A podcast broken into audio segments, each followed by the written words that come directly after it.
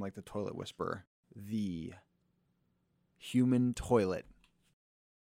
The master of toilets. Master, master. Hello, Marvelites. You're listening to Marvel's pull list for new comics on sale March 4th, 2020. I'm Ryan Penagos, aka Agent M. And I'm Tucker Markus. Tucker, we're in March. Yeah. The madness is upon us. Ah, yes. My favorite thing, and this is not a, an official Marvel thing, but there's a Twitter account out there and a website and a celebration that's been going on for like six or seven years. One of our fans does March MODOK Madness, Nice. where they just share MODOK art from across the world. And I can't think of a better time to be a MODOK fan than this year. It's very exciting. oh, yeah. That's great.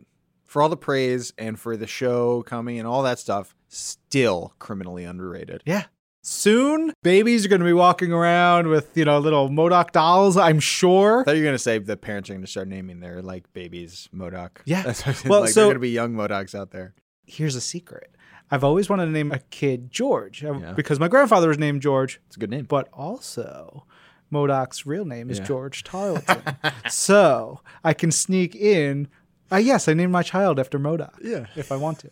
It's, pretty somehow like the most normal name and also the most eccentric, weird origin. Yeah. ever. Uh, and so if we have a if we have a boy we name it George, my wife the other night was like, "So if we have a girl, should we name her Georgia or Georgina?" And I was like, "Yes, I, I love you more and more every day."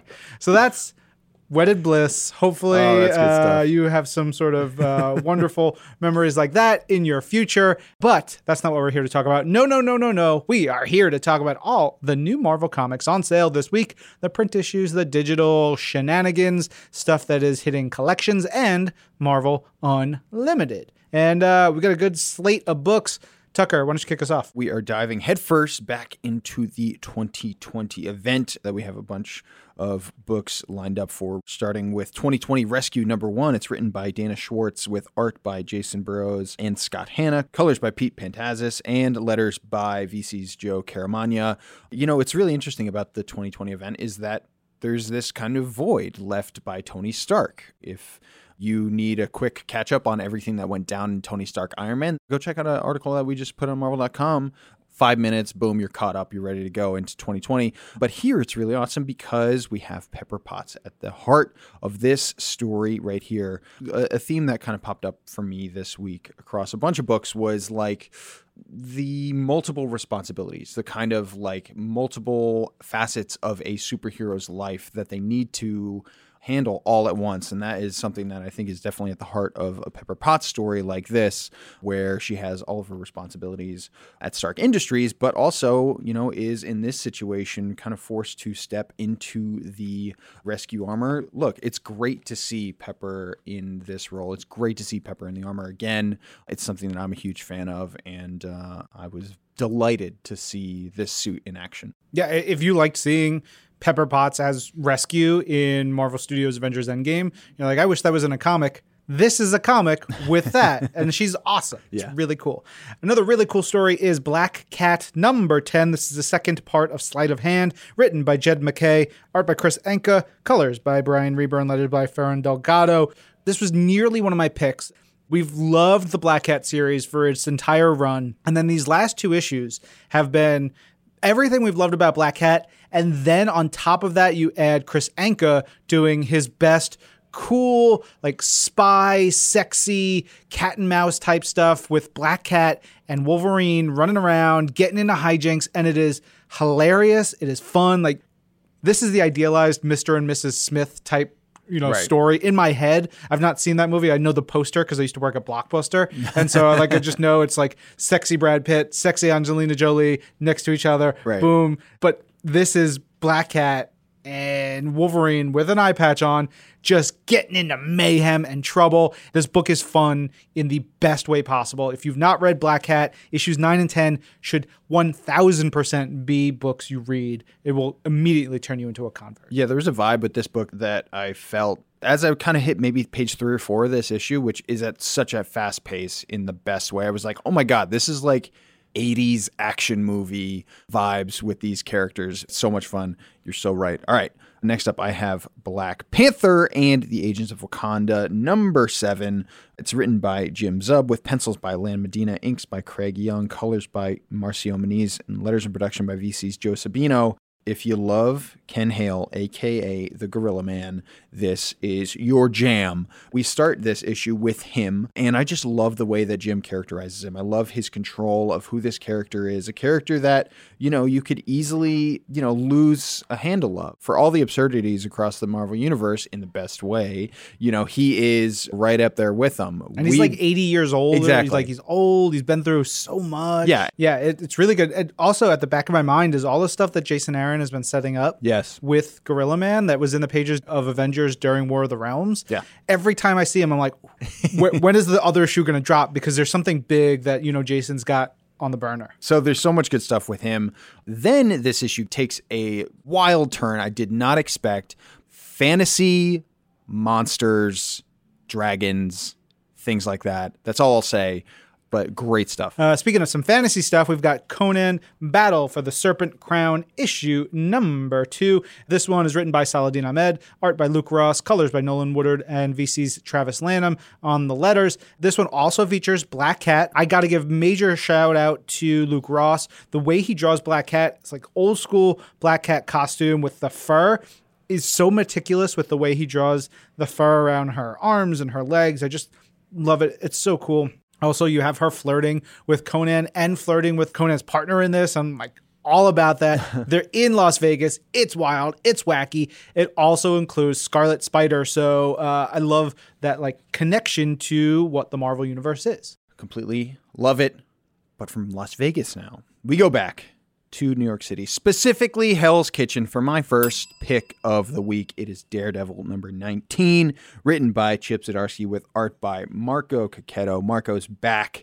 Colors by Mattia Iacono and letters by VC's Clayton Cowles. This is the start of a new story arc. This is Inferno Part 1.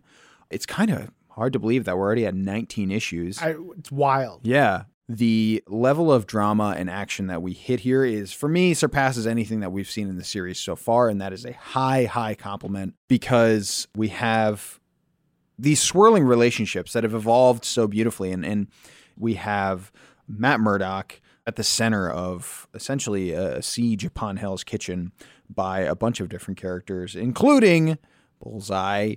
With a, a new look too. Yeah. Like like his mask just disturbs me. There's something about it. I'm just like, I don't I don't want to see your face. We also have Stiltman. But a badass Exactly. couple of pages of Stiltman. And you're so like, awesome. yeah, he's terrifying. It's Yeah. awesome. I love that Chip is just saying, boom, Stiltman is a scary supervillain. Come along for the ride. yeah, it reminds me of Mark Waid and um, it might have been Javier Rodriguez or somebody a couple years ago doing Paolo Rivera maybe uh, doing a Spot story where you know Spot is this dude who makes like little portals and you know he goes through, but they made him so freaky and terrifying and he was like twisted up and messed up. Like a good creative team can take any weird silly character and turn them up in all the right ways. I completely, completely agree. Couldn't be a bigger fan. yeah. Love it. Hell yeah. Another great narrative going on is in the pages of Doctor Doom, and we got issue number six this week, written by Christopher Cantwell, art by Salvador Larroca, colors by Guru EFX, letters by VC's Cory Petit. Most of this issue is a road trip with Doctor Doom and Kang, mm-hmm. the time traveling conqueror, going across the great American plains. They are not flying, they're not taking any like major travel because they're trying to lay really low, even though the two of them are fully decked out in their costumes. yeah. Like they are living it up to the point where they get stopped by two like good old boys uh, driving a, a pickup truck, and the guy's like, "Hold on, what do we got here?" Ain't never seen more colorific looking chuckle ducks in all my life. What's your name, Fancy Cleopatra? How about you, Steely Dan? He calls Doctor Doom Steely Dan. I so good. died. I love this. And the part of their conversation is trying to figure out how they're connected, which is this weird knot in the Marvel universe. It's like, do they have blood relation? And at hmm. one point, Kang's like, I am not your father. And Doom's like, I know you're not. Perhaps I'm yours. And then Kang's like, preposterous. Just like they don't know and it's weird and it's funny. At one point, they just like, they're throwing insults at each other and they just start cracking up. I love it. And then how it wraps up for the two of them, like, got me on my the edge of my seat, which I love. Also, Doom acquires something in here, and I was like, oh, oh, that just got real. Yeah, that- oh, oh boy. That that uh, Christopher Cantwell guy can write comics. This series rules Yeah. so much. Yeah, so so impressive.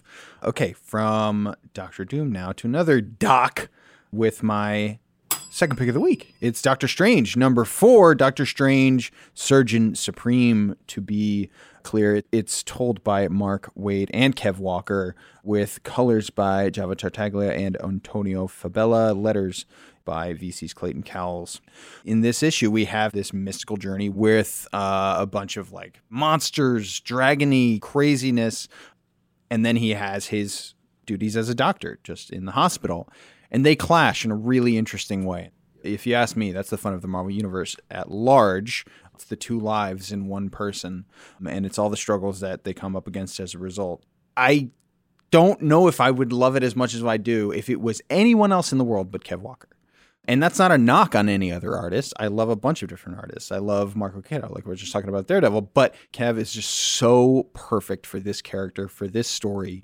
Not only does he have the amazing command and technical ability to pull off some of these huge splash pages, these huge monsters and weird designs and things like that, which is at the heart of this story, but he just has the character work. He has the acting ability. He has an amazing kinship between Doctor Strange, between what this book wants to be, between the tone of this book, and between the way that Kev Walker draws people. It's brilliant. It's and it's so subtle and Yeah. so simple Yeah. that you don't necessarily see it if you're not looking for it. But if it wasn't there, you it just wouldn't be the same. Completely. All right, let's move to Krakoa and Excalibur number eight. This is verse eight the unspeakable and the uneatable. Yes, that's right. The Uneatable, part two. Uh, written by Tini Howard. Pencils in this issue by Wilton Santos and Marcus To. Inks by Sean Parsons, Marcus To, Roberto Poggi, and Victor Nava. Colors by Erick Arciniega and letters by VC's Joe Sabino. Tucker, were you familiar with the Warwolves before this? I don't think so. they were old Excalibur characters, but the way that they're drawn in here is like a little bit more slender and human-like. Yeah, I was going to ask. They have that human quality, and they always talked, but there's just something about the way they sit up in here, like turns my stomach, and I, I love that. It's just so weird looking. Yeah. But there's a hunt of werewolves for a big magic ritual, and they're alongside Cullen Bloodstone, and she's like magic and, and weird shenanigans and cool monster stuff. But there's a thing that happens with the werewolves where I was like, oh, now I'm a fan. Yeah. Uh, like they're hunting intelligent creatures. These are creatures that Right. speak and like function. I don't know. There's a, like a lot of things going on in my head. I've also been playing a, a lot of The Witcher 3 and part of The Witcher's code in the game is mm-hmm. like he hunts monsters but not intelligent monsters like a communicative troll who's just like sort of like living its life. He's like I'm not to kill that thing just cuz you don't like it. Yeah. Yeah, the end. This one goes out to you, communicative trolls out there. When I talk about Iron Man 2020, number three. Uh, we see them on the on the YouTube comments. oh, yeah. Got him. Iron Man 2020 number three is written by Dan Slott and Christos Gage with art by Pete Woods and letters by VC's Joe Caramagna. Just like Daredevil, for me, this issue is one that I think is a big turning point in the story of Iron Man 2020. I love all the work that's been put into creating the status quo of artificial intelligence at large mining the differences between humanity and artificial intelligence. If you need a little more background info on 2020, we have that aforementioned article about everything that went on in Tony Stark, uh, Iron Man. But then we also have another article on Marvel.com. Go check it out. That gives a broader history for what 2020 has meant in Marvel history, where Arno has popped up and what the 2020 Iron Man has meant. So uh, go check it out and dive in. Yeah, and if you're like, what is that costume all about? Why does he have those giant Mm-hmm. like gears? Do they do anything? You find out in this issue. Oh yeah. Oh yeah. Dun dun dun. All right. Magnificent Ms. Marvel number 13 is our next title and is written by Saladin Ahmed with art by Joey Vazquez, inks by Juan Velasco, colors by Ian Herring. Joey Vazquez, this is like the issue where you go, oh, he should be doing teen superheroes all the time. He's got the the tone, the sense of like adventure and excitement and youth and exuberism.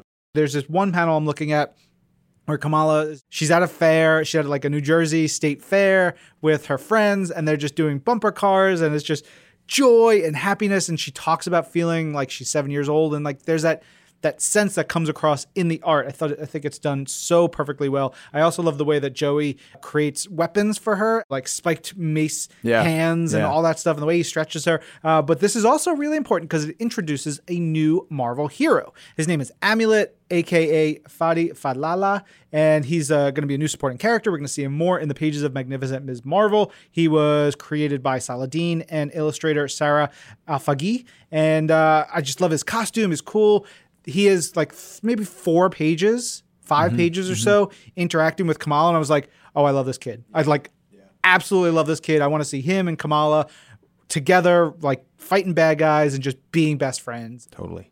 Now, from New Jersey to the high seas in Marauders number nine. It's written by Gerry Duggan with art by Matteo Lolli, colors by Edgar Delgado, and letters by VC's Joe Caramagna. We've spoken in the past about the artists that Gerry loves to work with, and I think Matteo Lolli is absolutely on that list because they worked a bunch together on Deadpool. I remember interviewing Gerry a, a few times and him just speaking so effusively about working with Matteo and Matteo's art. So it's really cool to have them working together on this issue. Pyro comes to Krakoa, and I well, I can't talk about it. It Well, is I mean, it's been set up in the last couple of issues that his body has been kind of hijacked by Yellow Jacket, Right. who is just micro sized and living in his, his body and watching what he does, very much like Inner Space. If you know the wonderful 1980s film Inner Space, that's kind of some of the fun that, that Gerry and company are having here. Yeah, it is so cool to see just that character be this Trojan horse of so much as everyone comes to grip with him arriving and then things happening after that. And it's just this grenade that explodes everywhere. All right, from Marauders to Marvel. Yes, the book is just called Marvel. It's the first issue, and this is kind of a new series put together by Alex Ross. Uh, something that he's been thinking of for like 30 years of wanting to do. And now, because of his amazing success, he has this vision to do an anthology of stories by unique, exceptional talents, a bunch of them who have not done anything for Marvel before. Uh, and so we have three stories in here. The first one, which is going to run across the entire series that is Marvel, is by Alex Ross and Steve Darnell. So you have brand new pages painted by Alex Ross, and they feature Nightmare, one of the coolest So looking awesome. obviously Alex has gotten even better over the last 25 years. The hues and the style, it's really creepy, really weird. It's a nightmare story, and that feeds into the other stories in this issue. The next one is Spider Man Make My Day by Frank Espinosa, dialogue by Sajan Saini, letters by VC's Clayton Cowles. I've known Frank Espinosa's work a little bit. He's done a bunch of painted stuff. I don't think he's done any work for Marvel before. It's a very different type of painterly style than Alex's, more like esoteric and abstract in some Yeah, ways. yeah. It's, it's beautiful stuff. I have a bunch of his uh, non Marvel work at home, uh, so it's really cool to see him in here. And then you have The Boy and the Brute, written by Kurt Busiek, colors by Stephen Legge, but it's drawn and lettered by Steve the Dude Rude. and I think for many Marvel fans, this might be their first. I would hope not, but it might be their first introduction to Steve Rude, who does classic feeling superhero work, but it is bouncy and it's exciting. It evokes Jack Kirby in a lot of ways, Steve Ditko in a lot of ways, but it has its own modern flair and feel. Big Steve Rude fan. He's been around for 30 years. He's done little to no Marvel work. You could just see Alex being like, "We gotta get Steve Rude. Yeah. first issue's gotta you mm-hmm. gotta have a Steve Rude story in here. Sample some some Steve Rude work because you're not gonna be sorry." Okay, next up we have Miles Morales, Spider Man number 16. It's written by Saladin Ahmed with pencils by Cory Smith, inks by Victor Olazaba, colors by David Curiel, and letters by VC's Cory Petit. We, in this issue, get to experience Miles, the big brother. Miles is looking after Billy, his baby sister. Saladin has this amazing ability to be so malleable in the way that he writes in he can write these huge personal teen stories that you just feel like you know these characters so well. So we have that side of things with Miles. That all takes place during the day. And then we have the back half of the issue all takes place at nighttime. And I really like that dichotomy, that that split, because as we go into uh, the darkness, as we go into the night, we focus in on everything happening with Uncle Aaron, with the Prowler, and it is dramatic stuff. Yeah. Let's move on to Robert E. Howard's Dark Agnes number two, written by Becky Cloonan, with art by Luca Pizzari and Andrea Broccardo, with J. David Ramos on colors and VC's Travis Lanham on letters. This book rules. It's set in the 16th century and it yet still feels modern mm-hmm. and like moves very quickly. Agnes is a nightmare for everybody around her. She's like a pain in the ass. She's super funny. She doesn't give a crap about anyone, but she has very specific morals and a driving force behind her, which 16th century France, people are like, oh no. Is that a good 16th century French accent? Way. Thank you. Uh, okay. This issue of Savage Avengers, I was reading, I was like, hold the hell on. Stephen Strange is a hunk? Right? What the hell? Yeah. This is- Barrel chested. Yeah. He's just like, just sweating, uh, That oiled up. sweet mustache? Oh, yeah. my God. Look, Okay. why do you think I have this mustache? this is written by Gerry Duggan. Hey, Gerry, uh, with art by Butch Guice, colors by Alex Guimarães, and letters by VC's Travis Lanham. Man, I was reading this issue. I was like, um, I was like almost like offended at how good this art is. I was like taken aback in my seat. I really couldn't handle it. It's less abstract in its interpretation and Butch, Butch's art style, uh, which we've seen recently in the pages of Invaders, but it also is able to explode into these amazing pages of mystical combat and explosions and these unreality that is at the heart of this story at the very same time. I think a lot of it is the coloring. The coloring is so just beautiful, like pops every single panel. I completely agree. It is, you know, the way that it's these kind of faded hues, these more pastel hues at times. I love taking what might be a, a real place with real characters and, you know, not on some mystical plane and casting them in this amazing light and seeing in that way. It just adds so much to it. Honestly, this is one of those books where the art is worth the price of admission alone. It is a masterclass. Uh, all right, Spider Man Noir, which is my first pick of the week, is written by Margie Stohl with art by Juan Ferreyra, letters by VC's Travis Lanham. Man, this book is so good. You've been listening to the show for a while. You know Tucker and I will stand, right? That's what the Oh, kids yeah. say. Yes. I'm sure they still say it. Yep. We stand for Juan Ferreyra's art. Just, I will go to like task for this. I will defend the just brilliance of his art all the time. It sings here. He is kind of born to do a noir story. This is set in an alternate universe where it is 1930s, 40s. Yeah. It's sort of like time is moving around a little bit. And we've got Spider-Man who's got two pistols. He, you know, shoots his webs. He wears his his hat, and he's just two fists, couple of guns, and he's down to just destroy people. He still has his code, still has his ethics. He's still Peter Parker, but he's hard boiled for the time. It is a noir story. You feel like you're watching a 1930s, 1940s movie with gangsters and mystery and femme fatales and you know Trench coats. Trent, oh, great trench coats. Juan's just going to go wild over the next couple of issues. And Margie, born to write this. I, I think of her as like writing video games or, you know, writing Captain Marvel or other stuff. I was like, why has she not been writing 1930s, you know, dialogue and action and adventure and noir stories the entire time? I want more of this. It is friggin' fantastic. So excellent. I love it so much.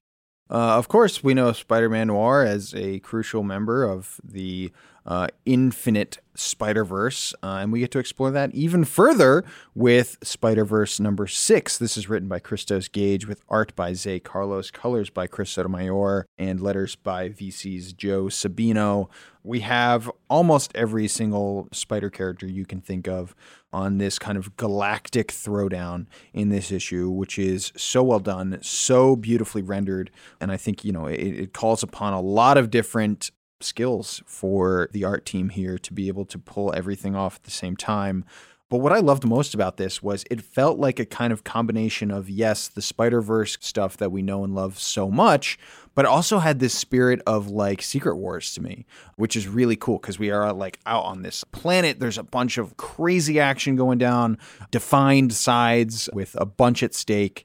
And, you know, those are two of the the greatest events in, in Marvel history. So to, to add those flavors and put them all together and have just as many different Thwippen characters as you could possibly have, you're only going to have great stuff. Yeah, this issue also has one of my favorite pages in comics this year, I'm sure. Oh, yeah. It is when they get bombarded by villains from the Japanese Spider Man TV show. And then Portal opens up, friggin' Leopardon comes down, full like half the page, vertical.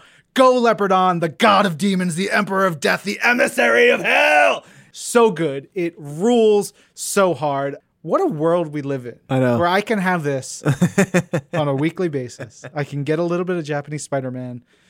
We're living in a, in a very special age. Yeah, that's good stuff. We are also living in a very special age because my second pick of the week is here, and it is Strange Academy number one. First issue of hopefully many more. It is written by Skottie Young with art by Humberto Ramos, colors by Edgar Delgado, letters by VC's Clayton Cowles. So, Strange Academy is a new school, a magic based school in the Marvel Universe. And it is created because a couple years ago in the pages of Doctor Strange, magic was essentially destroyed and built back up again. And it was a, a whole big storyline. Jason Aaron, Chris Bachalo, many others. And so, spinning out of that, we got Doctor Strange and the Sorcerer Supreme series. We got a couple of other things. And this rebirth of magic has caused the magic characters in the Marvel Universe to say, we need to think more proactively. We need to teach the future, you know, magic wielders how to best hone their powers. And what I love, it's not a simple thing. It's not like, oh, you're all magic, you all do the same thing. No, it's as we see in this, they're going to come from different places. You have people coming from Otherworld, from Asgard, from Jotunheim, from New Orleans, from all over. You, you see them all, and they all have different ways uh, of practicing magic, of expressing it. And it's just such a fun idea. It reminds me in some ways of like Buffy the Vampire Slayer meets Harry Potter meets the X-Men, like all these different things. And you also set it in New Orleans, which is really cool because we haven't done a ton of comics. Of course, Dr. Voodoo has had numerous stories set in New Orleans. There's been others, but to actually have the home base for this book be in New Orleans is really cool. And my wife is from Louisiana. She went to school in New Orleans. She's from she grew up in Baton Rouge, but she knows New Orleans so, so well. I showed her one panel, and I've been there so many times with her. It was like this panel, and it's two characters walking down the street, and it's a very small panel. But I looked at it and I said, that looks exactly like many of the side streets in New Orleans. Like it's a simple little thing, but I thought that was such a beautiful touch for them to evoke the sense of New Orleans, not just Bourbon Street, and they get, of course, they get Bourbon Street right, but the the city has such a vibe to it. And Nick Lowe and Skottie Young and the editorial team, and I think Umberto as well. And Humberto, they met up for a long weekend Yeah. in New Orleans to do research, Yep. which is so cool. Yeah. I love that they're so committed to, you know, They portraying it we authentically. I love we that. have to be, Yeah. which I think is so important. Speaks so highly of this team. Uh, we are introduced to a new number of characters here. These students to the first class of Strange Academy: Emily Bright and Doyle Dormammu, and the Asgardian like jerk twins, the Man Bun. There's a whole bunch of characters. I think everybody's going to have their favorite, and it's going to change throughout the series. I know some of the things that are coming, and I'm like, oh, why is this only a, a monthly book? It's it's so good. Doctor Voodoo is like the headmaster of the school. Come on, I love that. Doctor Strange shows up, but he's just like, "All right, kids, who wants to get crazy?" And they're like, "They're like, yeah!" And you got this wild fight scene. It is a blast. I think it's a, one of my favorite new. I hate saying it, but new property launches Right, Um, that we've done, you know, in a while. And I think this is this is going to be big. Uh, I think everybody should check it out. It's it's worth like jumping in on the ground floor to see what it's like, to see what's in store. And if you are a fan or you want to learn more, we're gonna have Skottie Young on this week in Marvel this week talking about the first issue and the book and the creation, all that stuff. So yeah, get ready for it. Nice. Okay, wrapping it up this week for me is Strike Force number seven. It's written by Tini Howard with art by Herman Peralta, colors by Guru EFX, and letters and designed by VC's Joe Sabino. This is more of that marvelously monstrous action that I loved to dig into this week. This Strike Force team is truly unlike any other, but a huge highlight of this issue for me is again seeing Tini Howard take the reins of Deadpool. Uh, Deadpool is one of those characters, an amazing kind of canvas for uh, different writers to jump on board and have their go with. I love Tini's control with the character. I think that is a very impressive skill to know when to give, and know when to take. Uh, a, a great addition to this squad, which is a pretty specific uh, combination of characters in all of their kind of uniqueness and diversity. Uh, but to add Deadpool on top of all that just is the cherry on top. Yeah. All right, last new issue for the week is Sword Master number nine, written by Shuizhu, art by Gunji, and adapted by Amy Chu. I love the art in here. It is this like fast paced, very like quirky, silly anime vibe with characters grinning and laughing, and you know, like you may see them looking in two different places in the same uh, panel. It's like they're moving so fast and reacting to so many things. As we see Swordmaster, who's just he's just a dink, but it kind of kind of grows on you. Yeah. Uh, all right. That's what we have for individual issues on sale this week. And now for print collections, we got three of them for you. We have Black Widow by Waid and Samnee, the complete collection. We have Marvel Comics 1000 collection, and we have The Web of Black Widow. Yeah, and on Marvel Unlimited, some great stuff this week. Uh, Absolute Carnage number two, of course, you got to check that out. House of X number three, Marvel Comics number 1000. All 96 pages of this bad boy is now in Marvel Unlimited. Marvel Monsters number one, which is terrific and really fun. Oh, I yeah. highly That's yeah so right. good. Yeah. that book was great. Check that out. There's a Power Pack issue that we did for the 80th anniversary, really good. Uh, a couple of Star Wars Age of Resistance titles and many more. And then on the old school stuff added to Marvel Unlimited, we have issue 69 through 74 of Wolverine, which is pretty cool. I can't believe we were missing those, and a bunch of other 1993 era Wolverine original graphic novel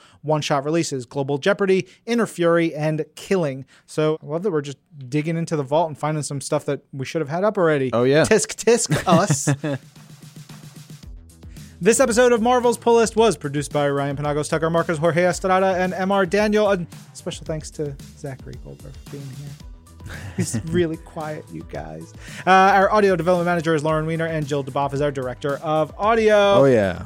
Oh, look, Brad. He's not on here at all. Ah, sorry. Get out, Brad. Yeah. We've had enough. I'm Ryan. I'm Tucker. this is Marvel. Your universe.